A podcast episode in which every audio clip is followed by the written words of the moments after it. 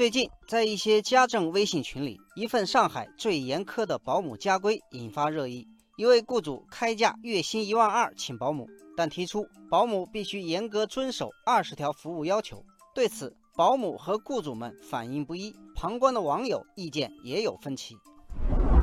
网友翠竹说：“里面有些要求很正常，比如不要迟到早退，请病假要有医生证明等。但是平时在客厅打地铺睡觉，要用手和毛巾擦地板等等，就有点不近人情。”网友冰可乐说：“从内容上就看得出，这位雇主很挑剔，而且还要求在正式上岗前必须熟背这二十条家规。我要是保姆，就不赚这个钱。如果上门受气，肯定不会少。”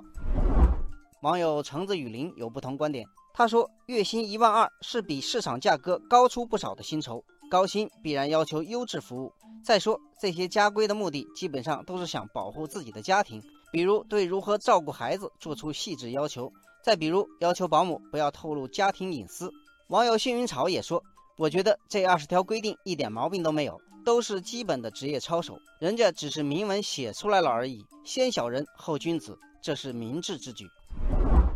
上海市家协副会长肖卫平认为，雇主与保姆间订立的服务协议，包括雇主提出的要求，只要不违法、没有歧视性内容，都应当得到尊重和执行。如果一方不同意，可以不签约。网友飞天小熊说：“现在家政行业服务越来越个性化，很多人会根据自己所处的生活和工作环境，提出符合自己意愿的服务要求。从这个角度看，那位雇主提出的二十条家规没啥不妥。一些保姆的服务意识有待提高，才会不了解、不认同这样的要求，这是不同价值观的体现。”网友素兰说：“我们国家的家政服务行业还处于发展起步阶段，一方面有大量的市场需求，另一方面从业人员数量紧缺。”服务质量不高，导致大量纠纷，行业亟待转型升级。